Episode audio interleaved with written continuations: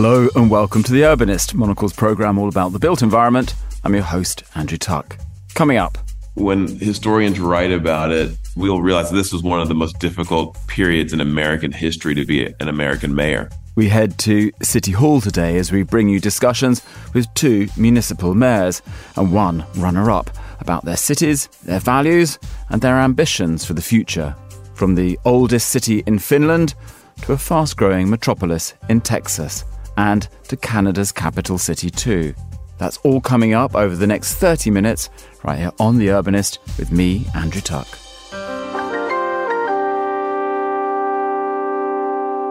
We start today in Finland's oldest city. On the country's southwest coast sits Turku, a municipality known for its medieval castle and home to the densest archipelago in the world. It's also home to Minna Arve, the city's mayor who's bringing her ambitions for sustainability, well-being and culture to its citizens. And I'm pleased to say that Mayor Arve joins me now. Thank you so much for coming in today. Now, let's start with what you think makes Turku unique. How do you characterize the city when you're telling its story? What, in your opinion, attracts people to living there? I always like to describe our city's soul in my opinion, it's about three elements, which is the soul of Turku. And it's about sea, science, and culture. And sea is something from the very early 80s, people gathered around the sea to trade goods. And nowadays, even today, it's bringing the great prosperity to our area while we are having a big shipyard, which is building the greatest and the most amazing cruisers in the world the science. We had the first university in Finland and being educational hub of Finland for several hundreds of years. Even today we have 40,000 students with three universities in the city, so it's very young and dynamic, but also bringing us a lot of confidence to work with universities and with science, and we try to base all our decisions on the science, for instance, with our climate decisions. And then the culture, of course, where you have kind of historical cultural city, but also very much investments into the culture in a way because I believe strongly in that, that culture is a way to transform the city and bring the people together and have more inclusivity with our residents. Well, I want to quiz you more about the cultural side, but first of all, yourself. So, how did you become the mayor of the city? What's your background? I've been a member of the city council since 2005. I became a mayor six years ago, so this is my second term. I've been building the city for more sustainable, for more inclusive, and more growing based on economic growth also. So I think that that's where we are going and heading. And my background is also half public sector. I've been a nurse when I was younger. I've studied economics. I'm master of economics. I've been working with the businesses and working with the national politics as well. Turku, like many cities in the Nordic region, has very big ambitions around net zero, around sustainability. Tell us what those targets are. We are going to be carbon neutral city by 2029, which is the year when Turku is, will celebrate its 800 years anniversary. And we will going to be carbon negative afterwards, which means that we are not anymore warming up the climate, but we are cooling it. So we are going to really have a lot of impact into the environment in many ways. And what I think is most important, we are not having this goal only, but we are working with that. And we have already reduced our emissions by nearly 60% it's from the 1990 levels. And that's a great achievement. So we are well on track. Tell me, how have you done that? I think many people listening will be sitting in cities are nowhere near where you are in that movement. How have a city managed to deliver such ambitious targets? We have been basing, first of all, all our decisions to science, as I was telling earlier. We have been very unanimously in City Council to setting these targets. So we have a lot of people are really having this as an important issue, not only our decision makers, but also as our citizens. And we have invested already like more than 500 million euros to our energy system to transform it based on renewables and in a sustainable energy supply. So that's been the biggest change where we have done the most reduction in, in emissions so, so let, far. Let's just unpack one of those things. So energy, you're quite far north, even though you're the north north of Finland. So can you use solar? Are you doing geothermal? How are you getting your energy? We have a different kind of palette of different sources because yes, we are in a cold region. We are basing our warming system to distance heating. And that's where we are having different solutions. We are having a bio-based production. We have heat pumps, thermal, and we are piloting all the time different kinds of new possibilities for the future.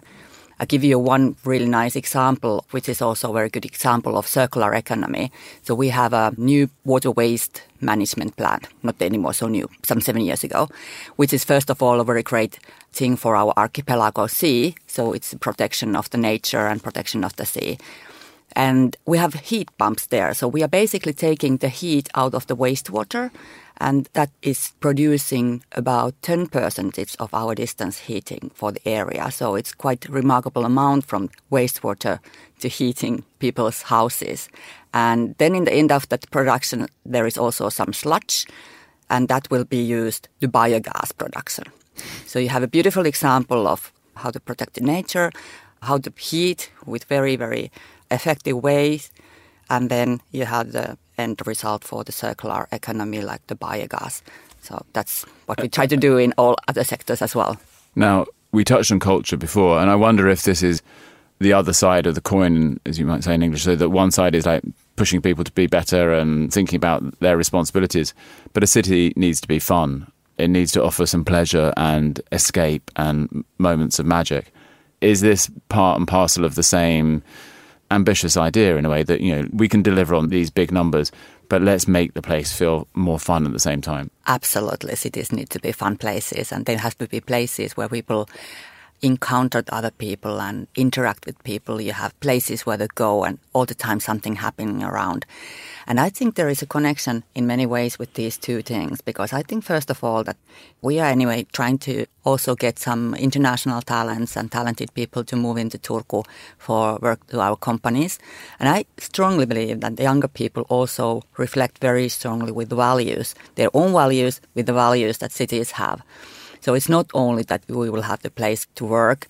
There are several places in several cities where you can actually find a lot of fun anyway.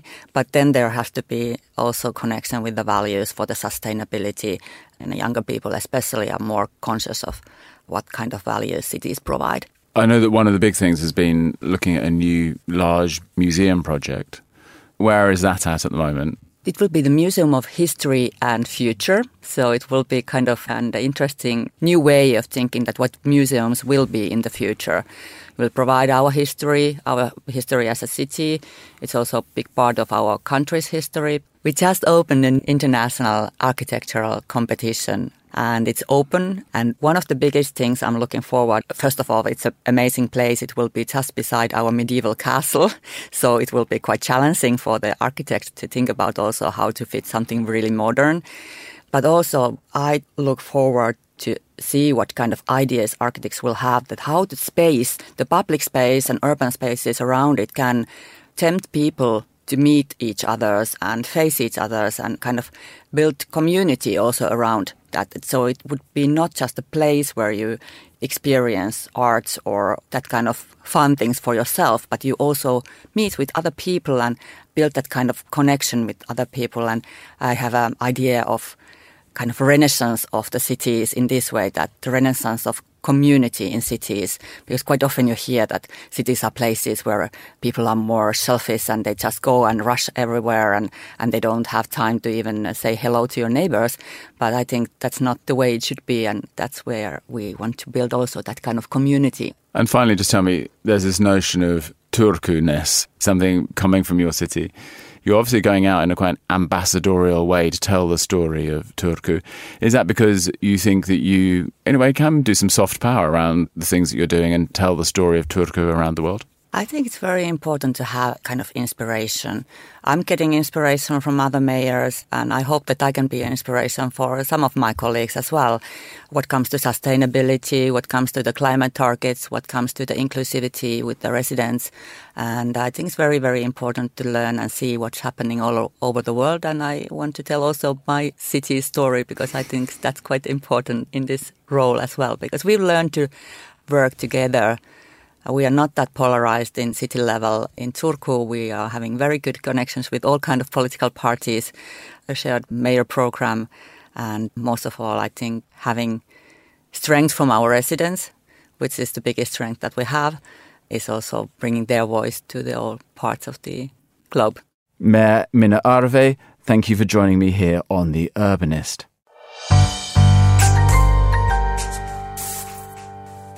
To Dallas now, where in May this year, voters granted a second term to their incumbent mayor, Eric Johnson. Mayor Johnson joined us at our annual Quality of Life conference in Munich in September, and we heard some of his panel on The Urbanist last month too. We also spoke to Mayor Johnson in the lead up to the event to get a feel for what made him so appealing to voters and what his plans for Dallas are during his remaining time in office. Mayor Johnson began by explaining why he thinks voters chose to grant him a second term in City Hall.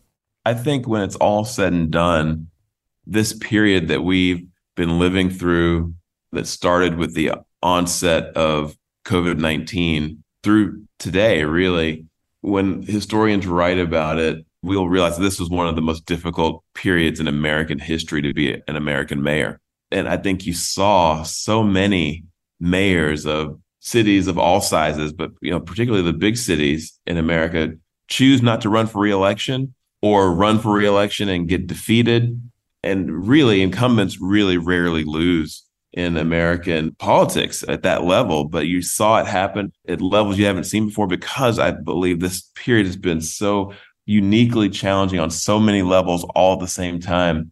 I was fortunate in that here in Dallas, I was able to convince the electorate to trust my judgment when it came to public safety, despite a conversation that was happening in the wake of George Floyd's killing that I didn't think was going to work well for Dallas.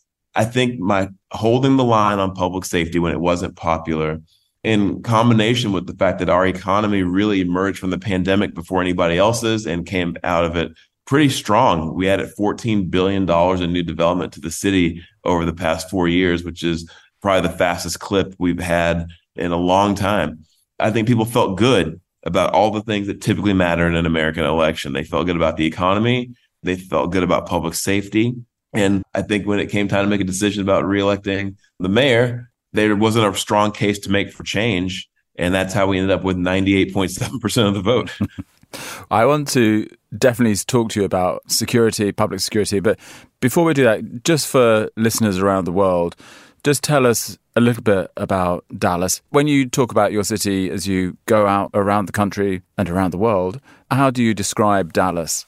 Dallas is sort of the quintessential Sunbelt city that you read about, you know, in terms of all the rapid growth that's happening in the United States in certain parts of the country. The net migration patterns in the United States are that the coastal regions, New York, California in particular, are losing population to cities that are sort of in the middle of the country and that are more southern. Dallas's challenge is that we are in a very unique situation in terms of American cities. And that is that we are the anchor. The city of Dallas is the anchor at 1.3 to 1.4 million people of a metro area that's actually the fourth largest metro area in the country. It's a metro area of 8 million people. So we've got a lot of people for whom Dallas is sort of the de facto center of their universe. But are not within the city limits of Dallas. They put a strain on our infrastructure. They contribute in some ways to our economy, but if they don't live in Dallas and they reside someplace else and they own a home someplace else or property someplace else, we're not able to tax their property, which is the the workhorse tax of Texas. We don't have an income tax in this entire state. So the property tax is the workhorse tax. If your property is located outside of the city of Dallas, we can't tax it. So you can sort of figure out the conundrum there. We are growing like crazy population wise. Our infrastructure needs to keep up, but it's hard to do when we really mm-hmm. aren't seeing the same population growth that the surrounding municipalities are, which actually sort of creates this death spiral, if you will, of taxation, which is you're taxing them more. So that makes them want to flee to the suburbs where the taxes are lower and that exacerbates your problem. So that's our big challenge. I want to come back to that issue of public safety and policing because as you mentioned there, the, the killing of George Floyd, you were definitely not somebody who was supportive of the idea of defunding the police. In fact, the opposite. Tell me what the pressures were at that time when so many things were going on. And what made you think that actually there was a different way through this, making sure that you looked after your city? The years between 1990 and 1994, when I was a high school student in Dallas growing up, were the most violent years on record in the United States of America in terms of homicides. We hit over 500 homicides one of those years in Dallas when our population wasn't anywhere near what it is today. So think about that. I grew up during that time when we literally feared for our lives when we walked out of the front door of our homes. And so I had that in my mind when I started to see violent crime ticking up during my mayoralty. I said, I just never want to go back to those days where kids have to be afraid and the gunshots to keep kids up at night and they're afraid to play outside. And so when the defund the police conversation started, what I was able to do that I think a lot of mayors would not have been able to do had they not had my background is I had the confidence from growing up in the types of communities that were being affected most by the violent crime to say that the defund the police movement is being led by and driven by uh, mostly affluent, liberal minded folks who do not live in the communities that are affected by the violence and that this is not something that is being asked for or pushed by the actual people of color primarily who are living in these communities that are being ravaged by violence. I had that information in my brain anecdotally from growing up and from having connectivity to the community that was not something I had to go and poll or wait for a white paper to be written about. I just knew immediately that this movement to defund the police was wrongheaded. And I said it publicly we won't do it here and I won't support it. And it got me protests outside my home for days on end. And it was a terrible time for my family. My children, my wife were all very frightened, which is what the protesters wanted. They actually said that. They wanted me and my family to experience the fear that people of color experience at the hands of the police. I held my ground though, because I really believed that this was a bad idea for Dallas and that it was going to cause particularly communities of color, to be less safe. Here we are two years later, and I think we've been proven right. We're the only city in the top 10 in the United States that had every form of violent crime that's tracked by the FBI decline year over year for the past two years. And we're in the middle of a third year of overall violent crime decreases. And I attribute that to the fact that we never went down that defund path and the morale of our police department stayed high. Our community remained supportive of the police department. And uh, we've just had a lot of success when it comes to public safety as a result. A simple question, but you know, you've stood for re-election and won. I can hear in your voice that there's passion about what you do. But what do you get from being a mayor? What makes it exciting for you? What's the appeal to you about being mayor of Dallas? I honestly didn't know what I was getting into when I ran for mayor the first time in terms of how rewarding this job is. I knew how important the work was which is why I ran. I felt like Dallas was at an inflection point and really needed a certain type of leader. I couldn't have foreseen though just how needed I was in terms of the public safety issues that we talked about in my unique background to be able to stand up against the defund the police movement because of my upbringing, where I could speak to that so personally. I couldn't have foreseen that. But I have learned since I've become mayor just how much people superimpose their hopes and dreams for the city that they call home onto that one human being. I served in the state legislature before I was mayor for almost a decade. And while that work was very fulfilling, I loved my time in Austin. No one looked to me as sort of the embodiment of Texas or of their hopes and dreams for their kids. I think maybe I was an influence on or inspiration to people who were in my direct orbit. So, you know, family members, close friends, people like that. But the mayor of Dallas is a role that requires you to interact with people from all walks of life, of every racial and ethnic background that you can imagine, and meet them where they are and explain to them your vision for the city they've chosen to live in and why they've made a good choice and how you're going to to support them becoming the best person that they can be, the best version of themselves. And you just learn so so much about your city.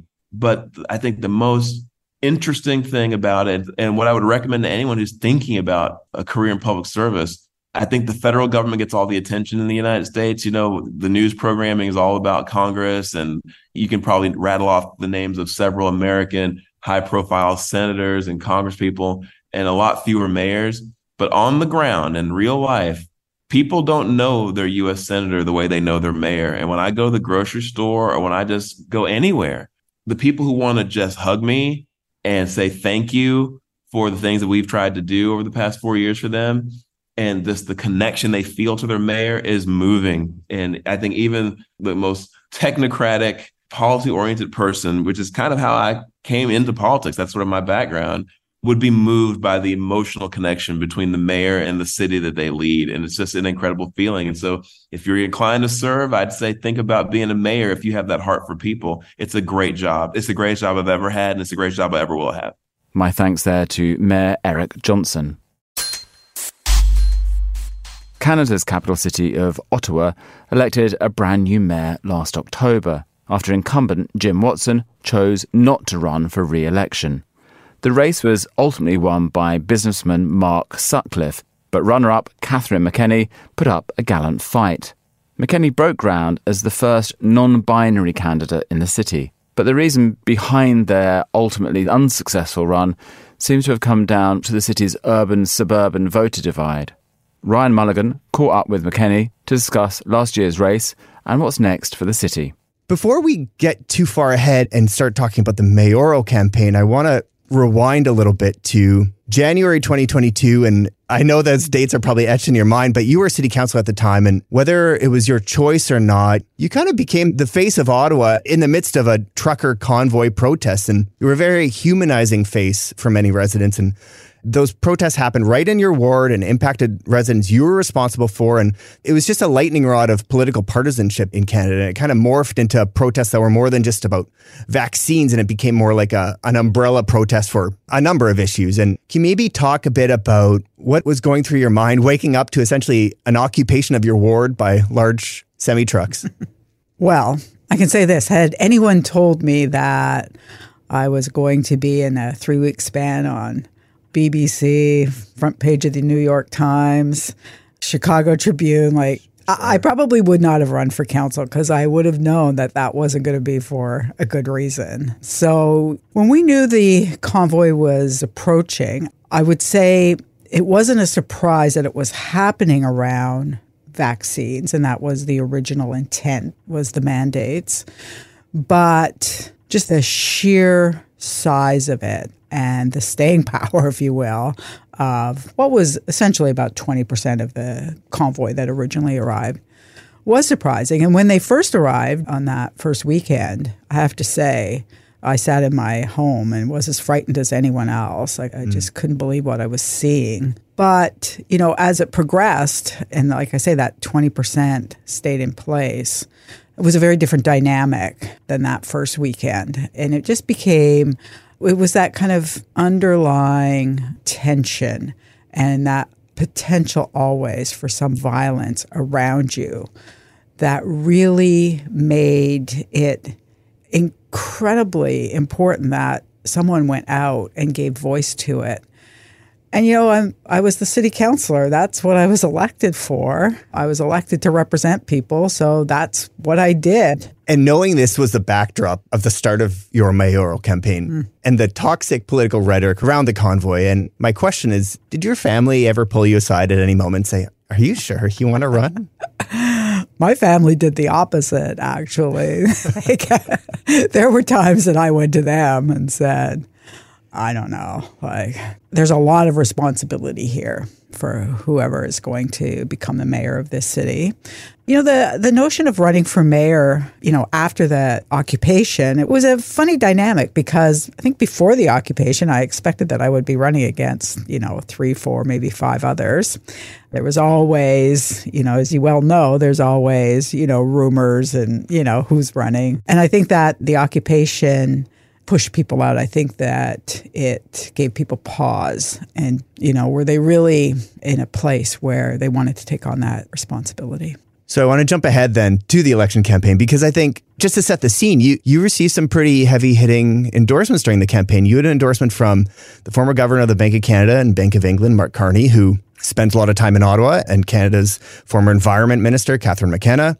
You had some key endorsements from conservative commentators who, who really praised your plan from a financial stewardship perspective. I also know that you surpassed your fundraising targets, you surpassed your canvassing targets. There's certainly a, a lot to be proud of, but in the end, the election still didn't go your way. And, and I think it's important to note that, you know, in many urban wards, you took about 70% of the vote, which is an incredible demonstration of what people thought of your platform. But similarly, your opponent took a high share in the suburban wards. Absolutely. And so I guess my question kind of getting into this discussion about suburban and urban divide, were you surprised to see such a sharp division along urban suburban lines in voting? Uh, the quick answer is no. You know, I've been around municipal politics, particularly in Ottawa, for a couple decades at least.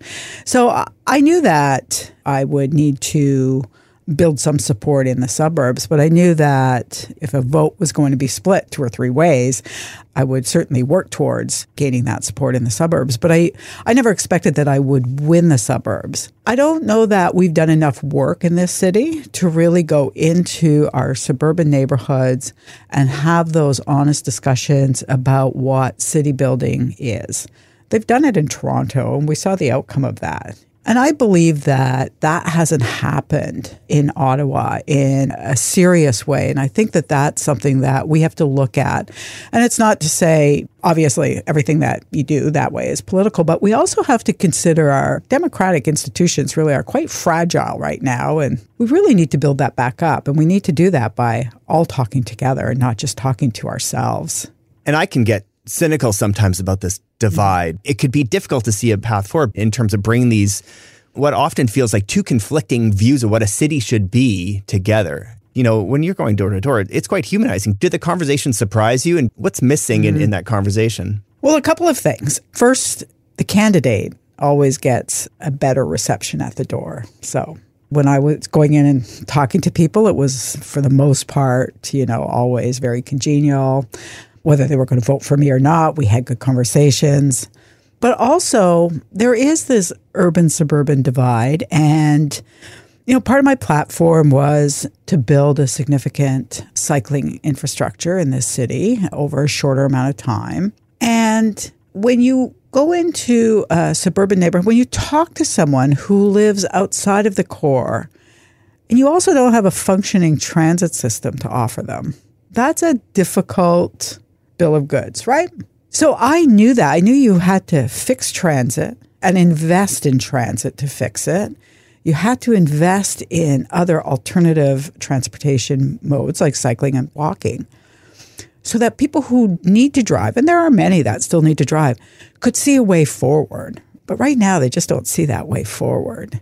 I want to pick up on a really interesting point. You're talking about confidence in public institutions, but even you were city councilor for a number of years before you ran. And I think I'm curious, you know, looking at city council and, and this is not just unique to Ottawa. This is across North America in many mm-hmm. ways. This kind of divide between their urban councilors and their suburban councilors. Are our governance institutions within cities set up to bridge this gap?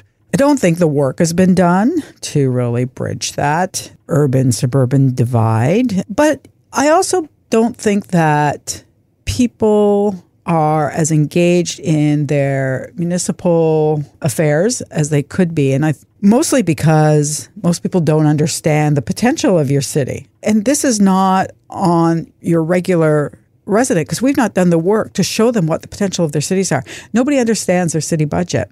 And yet city budgets across this country amount to over $200 billion. It's half of the federal budget and there's no oversight. There's no real transparency. I believe there are about five people in this city who understand the city budget. And I'm glad you brought that up because going into a campaign talking about kind of the nitty gritty of city finances isn't always the most, you know, motivating campaign issue. But one thing I think many people appreciate about your campaign is you tried to shift the dialogue around city finances. And there's an effort from your campaign to remind people that ending homelessness makes good fiscal sense and mm-hmm. funding public transit and getting cars off the road is actually good for a city budget. Ending sprawl is makes good financial sense and sustainability generally is good for a city's finances. And this shift that you're trying to do in the dialogue around city finances, did you find people said, "Oh, I get that," Or was it in the end, did it come down to what's my property tax going to be? Overall, people do consider what their property tax impact is going to be. It's that bill that comes in the mail, right? Yeah. There's a number attached. I couldn't tell you what I paid in income tax last year. I could take a wild guess, but I could tell you probably to the dollar what I paid in my property taxes because I had to actually write the check or send it out of my bank account. So people do, they're concerned about their property taxes. We've also kept property taxes artificially low for a long, long time. But also, when we talk about city finances, we have to think about fiscal federalism. We have to think about what happens when our federal government doesn't invest enough in cities. What happens when our provincial government doesn't invest in cities in the way that we need them to? And cities, we are responsible for most of the infrastructure in this country. And we bring in a fraction of the revenue that other levels of government do. So I want to shift a little bit. The media and political conversation on gender and gender identity is often toxic. And quite frankly, it's dangerous for many people. And you identify as trans non binary. And that was front and center as part of your campaign. Your campaign slogan was I'm with them. And for goodness sake, whoever came up with that should I hope I hope they got a raise. But I'm curious, do you feel like you were walking into the eye of the storm in, in any way? I'm curious about the reaction on the doorsteps when you were canvassing. Was it hopeful? Was it frustrating? Did any conversation surprise you? When I was running for mayor, you know, my gender identity really did not play itself out on the doorstep. Did not play itself out. I don't believe in the overall outcome of the campaign. It did play itself out in social media, the amount of vileness and, you know, hatred increased ex- almost exponentially as, as the campaign went on, certainly. I never, in this city, in the city of Ottawa, I have felt unsafe as a result of my sexual orientation or gender identity. But I do know that there are kids out there, there are people out there who do, and they are unsafe and they often face harassment and violence. And it's for that reason that I don't know if I, I should say I came out, I kind of surprised myself. I've always identified as trans non binary, but I guess I just never said it until one day I was making a joke, really, and put up the trans flag. And I said, We're having a transgender reveal party in my, in my office. And all heck broke loose with the media. And anyway, so I was a bit surprised by that attention. I just always assumed everybody knew. So moving forward, you know, I really felt that it was part of my role to give that exposure to make sure that you know young people who are struggling either with their sexual orientation their gender identity or, or anyone struggling with it don't have to be young could see a role model could see someone But if I may, there's a, a scenario where you're going door to door explaining pronoun usage to s- mm-hmm. strangers in mm-hmm. many ways, like mostly strangers. Yeah. And also then campaigning for a position. Mentally, that must take up a lot of space, right? Yeah. It did. It did for, I remember having the conversations with some of the canvassers. So we'd all go out, you know, 20, 30 of us, and it was always such a great time. And I often got asked by people, you know, what happens if someone misgenders you? Like, how should they handle that? And I said, you know, that's not your place, right? You can course correct by using my pronoun as you're talking uh, about me, but it's not your responsibility at that moment to have that full conversation with people. Catherine McKenney there in conversation with Ryan Mulligan. And you can find out more about Catherine's new non-profit, City Shapes, at cityshapes.ca. And that's all for this week's episode of The Urbanist. Remember to sign up to the podcast to get new episodes direct to you every week. The Urbanist is produced by Collar Rebello and David Stevens. And David also edited the show. And to play you out this week, well, here's Wiki with Mayor. Thank you for listening, City Lovers. So do it for top 10 on radio. Oh, Hope before I drop dead, I save my soul. Know I got a hot head, but I'm staying cold. I ain't a player, but the